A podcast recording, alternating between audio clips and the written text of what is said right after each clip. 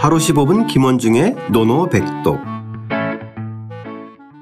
하루 15분 김원중의 노노백독 제2위정편 4장 나이에 따라 살다 시작하겠습니다. 원문과 구경문 소리내어 따라 읽겠습니다. 자왈 자왈 오 12호의 지우학 오 12호의 지우학 31입 31입 42 부록. 42 부록 52 지천명. 52 지천명. 62 이순. 62 이순. 72 종심소욕 불유구. 72 종심소욕 불유구. 공자께서 말씀하셨다. 공자께서 말씀하셨다. 나는 15세에 배움의 뜻을 두었고 나는 15세에 배움의 뜻을 두었고 30세가 되어서는 자립했으며 30세가 되어서는 자립했으며 40세가 되어서는 미혹되지 않았고 40세가 되어서는 미혹되지 않았고 50세가 되어서는 천명을 알게 되었으며 50세가 되어서는 천명을 알게 되었으며 60세가 되어서는 귀가 순해졌고 60세가 되어서는 귀가 순해졌고 70세가 되어서는 마음이 하고자 하는 대로 따라도 법도를 어기지 않았다. 70세가 되어서는 마음이 하고자 하는 대로 따라도 법도를 어기지 않았다. 낯익은 단어들이 여러 등장해요, 선생님. 대단히 많죠. 예, 아마 이거 부록 지천명. 많이 들었을 겁니다. 예, 그리고 또 자신의 나이와 비교하면서 네. 어, 또 자탄하는 네, 아, 이런 그렇죠. 적도 참 많았고요. 네. 자, 오늘 이제 에, 공자의 일생을 따라가면서 이야기해야 되니 좀 빠르게 가보겠습니다. 네. 52 지우학. 15살 때 에, 이제 배움의 뜻을 두었다. 예, 그렇죠. 예. 예. 12, 10유 5이 지우학. 예. 여기서 이제 10유 5만 15세를 이렇게 표기했어요. 그렇죠? 예, 그렇죠. 예. 그래서 이 유자가 저기 있을 유자인데 네. 이 또우자 아시죠? 또우자. 네네. 이, 이 중국어로 발음이 이게 여우 삼성인데 여기서는 오시 여우에서 이성으로 사성으로 되는 거거든요. 그럴 때 네. 또우자 즉 열하고 또 다섯 즉 그래서 열다섯이 된 겁니다. 아, 12호, 열하고 또 다섯. 예, 예, 예. 그래서 열하고 또 다섯이 있다. 뭐 이렇게도 되지만 네. 그렇게 또 주석을 다는 사람들이 있어서 유자는 우의 의미가 있다. 아, 예. 예. 그러면 뭐 5, 10유 5의 지우학. 나는 15세의 지우학. 예. 그러니까 배움에 배움의 뜻을 두었다. 여기서 이 학의 개념은 대학 지도 딱 부러지기 위해서 즉 대학 지도. 소학을 마치고 네네. 예. 15살이 되면은 그 소학을 바탕으로 해서 이제 결국 대학으로 들어가는 대학 지도를 그 당시의 기준으로 보면. 예. 그죠? 자, 31입, 30에 자립했으며 선생님께서 이제 자립으로 해석하셨어요. 네, 맞아요. 네. 가장 전통적인 주자의 견해를 제가 따른 거고요. 네. 청대의 송상봉 같은 경우는 장성하여 가정을 갖는 것이라고 하면서 그 이것은 결혼해서 어떤 그 가정을 정말 꾸리는 것이다 라고 네. 했는데 그 당시 이제 한 20살 정도 이렇게 전으로 결혼했기 때문에 그렇죠. 이것에 대해서는 좀 타당성이 좀 부족하다는 견해가 좀 많이 있고요. 네. 다만 여기서 리베 개념은 정신적으로 또는 그 세계관 또 물질적으로도 다른 사람의 도움 없이 바로 스스로 생활을 꾸려나갈 수 있는 그런 경지를 의미한 거 아, 아니냐라고 오늘 저는 따지면 이제 독립하는 거네요. 그렇죠. 그죠? 예, 정신적으로나 30살 정도 경제적으로나. 예, 예. 예. 31입 그러면 예. 어쨌든 30에 이제 예, 좀 자립 독립을 이제 했고 그죠? 예. 40이 부록이고 40세 이르러 미혹되지 않았다. 그렇죠. 예. 무엇에 미혹되지 않는다는 거예요? 그게 또 중요하죠. 이 네. 미혹의 무역의 대상이 뭐냐? 네네. 또 이것도 궁금하니까 우리 또 주자는 또 이렇게 해석을 해놨어요. 물지 당연, 즉 사물의 당연한 것, 물지 당연. 이 당연, 당연이라는 게 우리가 많이 쓰는 거지만 사물의 당연한 것, 상- 사물의 당연한 이치에 대해서 미혹되지 않는 건- 건데 우리는 어때요? 사물이 뻔히 그렇게 당연한 이치를 갖고 있는데도 늘 거기에 대해서 의심하고 이렇게 얘기를 하잖아요. 네. 예, 그래서 딱 부러지기 위해서 물지 당연, 사물의 당연함 이렇게 얘기를 했고요. 그 다음에 사실 요거는요 공자가 이제 이 나이에 따라서 얘기한 것은 자신의 그 삶을 나이에 따라서 쭉 비유한 겁니다. 따라서 그러니까 맨 앞에 나 오자가 있었잖아요. 맞아요. 그죠? 이 점이 저는 중요할 중요해요. 것 같아요. 예, 네. 그래서 여기서도 공자가 34살 때, 4살 때 그 주나라의 그 도읍지 낙양에서 그 노사에게 예를 물었다가 훈계를 들었잖아요. 그러니까 공자는 34살 때부터 상당히 그 당시에 알려져 있었던 사람이에요. 네. 그러니까 그러고 나서 그때부터 서서히 이제 세상에 대해서 이제 그 관심을 가졌고 요때가 그 미혹되지 않았다는 표현을 쓴 것은 공자가 노나라도 갔다가 또 노나라에서 관직에서 이제 관직을 안 맡고 이제 오면서 결국은 35살부터 요 50살 사이 그러니까 열- 마흔에 딱 아, 중간에 예. 그 그때는 나름대로 학문에 전, 정진했던 시기. 그래서 왜 자한 편인가요? 우리가 헌- 그 헌민편에 나오잖아요. 지잡으로 그 지혜로운 자는 미혹되지 않는다. 그렇죠. 라고 하면서 이런 막 구, 구절이 나오는데 네. 그것도 우리가 같은 맥락으로 좀 버- 한번 볼 수가 있습니다. 이게. 그러니까 공자의 삶으로 따지면은 이제 자기의 학문에 정진하면서 주변에 휩쓸리지 않는 이런 의미도 있네요. 그렇죠. 그렇죠. 이러저러한 그런 네. 것들에 대해서 휩쓸리지 않고 예, 그런 어. 의미가 있는 겁니다.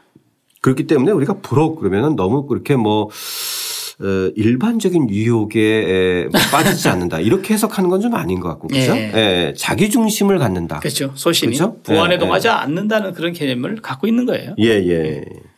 자, 50이 지천명. 예. 50세에 이르러서 이제 천명을 알게 되었다. 그렇죠. 여기서는 진짜 천명이 뭔지. 예. 천명 만만찮죠. 이 천명을 주자 같은 경우도 또 재밌는 얘기를 했어요. 뭐냐면 천도 즉 하늘의 도가 유행하여 사물에 부여한 것 사물에 당연한 이치 이것을 천도로 봤습니다. 아, 그래서 결국은 여기 이제 저도 설명을 좀 해놨지만 사물에서 드러나는 자연스러운 이치를 이제 천명으로 보다 보니까 이것도 역시 마찬가지예요. 공자가 55살에 관직에 나갔거든, 나갔었거든요. 네. 그러면서 우리가 이제 요할편 세 번째 그 장에서도 이 얘기를 하고 있지만 천명을 알지 못하면 군자가 될 수 없다라고 공자는 얘기를 했고요. 그 다음에 공자는 지천명의 나이에 즉 50의 신살에 이르러서 주역을 배웠거든요. 근데 공자가 주역을 주역이 엄청나게 탐닉했잖아요. 그래서 그 50세. 예, 50대. 50세, 50대 그 당시 뭐 늙, 늙음아. 그래서 자기 사마천도 그 사기 공자세가에서 뭐라고 얘기했냐면 공자는 늙음하게 역을 주역을 좋아해서 단, 개, 상, 설계, 문헌편 등의 서문을 쓸 정도였고요. 근데 위편 삼절이란 말 아시잖아요. 그렇죠. 하도 그 열심히 읽어봐서 가지고 책을 묶은 끈이 그렇죠. 세 가죽끈이 번이나 세 번이나 끊어졌다. 소가죽 끈이 세 번이나 끊어졌다라는 말을 할 정도로 그만큼 주역을 뭐 여러 차례나 그냥 그 읽었다는 거네요. 그렇죠. 근데 중요한 게 하나 있죠. 뭐냐. 우리가 주역하면은 숙명론적 관점이라고 사람들이 얘기하는데 그거 아니에요. 주역의 기본적인 것은 통변입니다. 변화. 통변의 논입니다. 변화, 전통과 혁, 개- 혁신의 이렇게 변화의 논리이기 때문에 공자는 그 당시에 그 흐름을 봤다. 세상의 변화의 흐름을 예, 어, 읽었다 겁니다. 이런 예, 거네요. 그렇죠? 예, 예, 예. 우리 식으로 따지면 이제 내가 세상에서 어떤 일을 이제 하게 되었는지 네. 이런 것들이 좀 분명하게 섰다 이렇게 할수 있네요. 그렇죠. 네, 그렇죠. 시대가 나에게 무엇을 요구하고 예. 내가 또 시대에서 내가 어떤 것을 이야기할 수 있는가 뭐 이런 것 같아요. 그렇죠? 네, 그렇죠. 50이 지천명이고 이제 60이 이순이다. 예. 이건 또 굉장히 흥미롭고 귀여운 표현이에요. 이순. 이순. 귀가 순해지다. 네. 귀가 순해지다는 말은 이게 좀 재미있죠. 네, 재밌어요. 귀가 네. 순해졌다. 60세에 귀가 순해졌다. 이 또 주자 저는 뭐 아직 예. 60세에 이르지 않아서 잘 모르겠는데, 예. 어떤 의미 같아요? 이 주자가 재밌는 해석을 했어요. 네. 성입 심통. 소리성자 들입자 마음심자 통할통자. 즉 소리가 들어오면 어디로 들어올까요? 귀로 들어오겠죠? 그렇죠. 들어오면 심통 마음이 통한다. 우리가 귀로 들리는 것이 어떤 경우는 귀에 거슬리는 말도 많이 듣고 귀에 또 순해 저기 그렇지 또 아는 말 듣잖아요. 근데 어떤 말을 들어도 딱 나는 그것을 심통 마음으로 이해할 수 있다. 라는 것이 이순의 경지입니다. 그래서 이순을 다산이 또 재밌는 것도 이 이자를 이순이라는 것은 화순이다. 화라자에다 순할 순자. 모든 것들이 다 화하고 순하게 들린다. 아, 조화롭게 들렸다. 조화롭게 들린다. 그러니까 그 얘기는 뭐냐면 사리 분별을 어, 스스로 할 수 있다. 내 귀가. 이런 거네요. 그렇죠. 그리고 네. 그 우리가 나이를 들면 들수록 이 사람들의 그 간언에 좀 이렇게 간사한 말에 좀 아첨에 이렇게 좋아하는 경향이 있잖아요. 맞습니다. 나이가 들면 귀가 얇아진다고 얇아진다 하잖아요. 그러죠. 그게 예. 바로 좋은 말을 들으려고 하지 나쁜 말 안 들으려고 하는데 네. 공자의 생각은 뭐냐면 예순 정도 되면 어떤 말을 들으더라도 흥분하지 말고 그 그것을 그냥 평 평 상심으로 예, 이제 평상심을 듣고 받아들여라. 분별을 해서 그죠? 그렇게 예, 그렇게 하라는 거죠. 저는 이 오늘 저희가 선생님 말씀을 듣고 다시 강독을 하다 보니까 62 이순에서 이순이 예. 가장 매력적으로 다시 다가오네요. 예전에는 잘 몰랐는데 그러니까 더 경계하라는 거잖아요. 그죠? 그렇죠. 예. 예. 72 종심 소욕 불유구라. 예. 아주 예. 유명한 말이죠. 예. 72 종심 소욕 대목에 이르면 약간 좀 헷갈리기 시작해요. 그렇죠. 그렇죠. 예. 72까지는 괜찮은데 종심 소욕. 이 종자를 한번 설명해 볼까요? 종이라는 것이 이 따를 종자잖아요. 예. 지난 시간에 한번 나왔었어요. 예, 그죠? 마음이 하고자 하는데 따라가는 거예요. 네. 그래서 이 글자를 긍정적으로 했는데 이 종자가 절대 방종하다는 의미의 그 종자랑은 개념이 다릅니다. 아. 그래서 우리가 마음을 대담하게 탁 풀어 던지고 거침없이 말하고 싶고 하고 싶은 대로 행하는 것 이것이 바로 그 종인데 과연 그런 의미만 있을까요? 사실은 요72 종심소의 불유구를 하려면 공자의 70세 전후의 삶을 정확히 알아야 됩니다. 아, 예. 즉 68에 공자는 어디로 왔죠? 고향으로 돌아왔습니다. 그렇죠. 근데 69에 어떤 일이 벌어졌을까요? 자기의 외아들이 죽었어요. 아.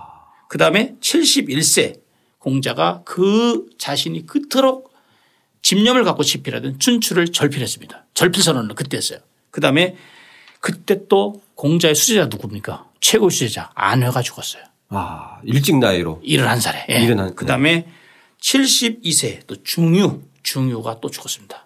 그래서 공자가 사실은 요 시기에 참 많은 68, 일들을 겪었네요. 그죠? 68부터 72세까지 대단히 타고 나 자식의 죽음이라는 건 대단한 거잖아요. 아, 그렇죠. 예. 그래서 공자가 그런 걸 보면서 결국은 야, 정말 내 마음 이 말이 마음이 하고자 하는 대로 따라도 정말 이 법도를 넘지 않는다는 이 개념은 그러한 삶의 풍파를 겪다 보니까 하, 세월의 세상에 대해서 좀 초연하지 않았던가. 아, 예. 예. 라는 생각이 들어가죠. 예.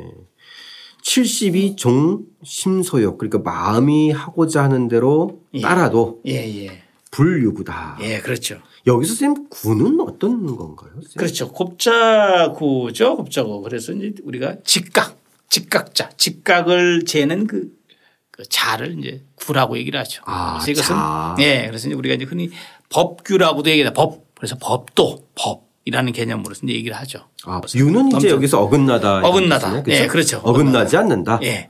아, 법도에 어긋나지 않는다. 예, 맞습니다. 예. 70이 되면 이 경지에 들었을까요? 아, 대- 제가 봤을 때는 어렵다고 봅니다. 아, 네, 그게 쉽지 않습니다. 오히려 음. 잠깐만 노욕이라는 게 싹 터서. 아. 자, 오늘의 노노백독은 뭔가요, 선생님? 40. 딱 중간 지점을 한번 볼까요? 네. 마흔, 마흔 40세. 즉 40세. 불혹을 하면 불혹. 42 불혹. 예, 불혹. 아, 예. 예, 불혹. 불혹. 중국어로는 어떻게 하나요, 선생님? 불혹. 부호. 아, 부호. 예, 호. 아, 불혹. 쉽지는 않은 단어예요. 부호. 예. 오늘 선생님 저희가 본이 이 공자가 나이에 따라서 살면서 자기를 되돌아본 거 사실 네. 선생님께서 말씀하셨지만 공자의 삶에 기본해서 이해하는 것 이게 되게 중요할 것 같아요. 예.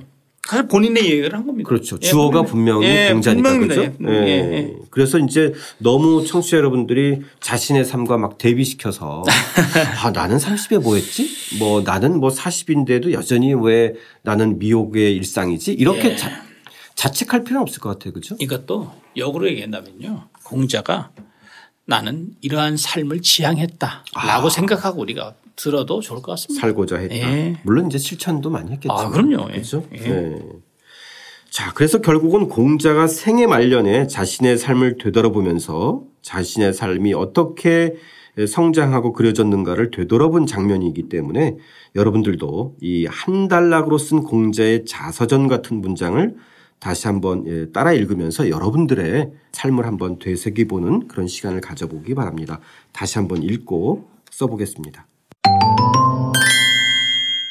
자왈 5 12호의 지우학 31입 42 불옥 52 지천명. 62 이순. 72 종심서욕 불유구. 공자께서 말씀하셨다. 나는 15세에 배움의 뜻을 두었고 30세가 되어서는 자립했으며 40세가 되어서는 미혹되지 않았고 50세가 되어서는 천명을 알게 되었으며 60세가 되어서는 귀가 순해졌고 70세가 되어서는 마음이 하고자 하는 대로 따라도 법도를 어기지 않았다.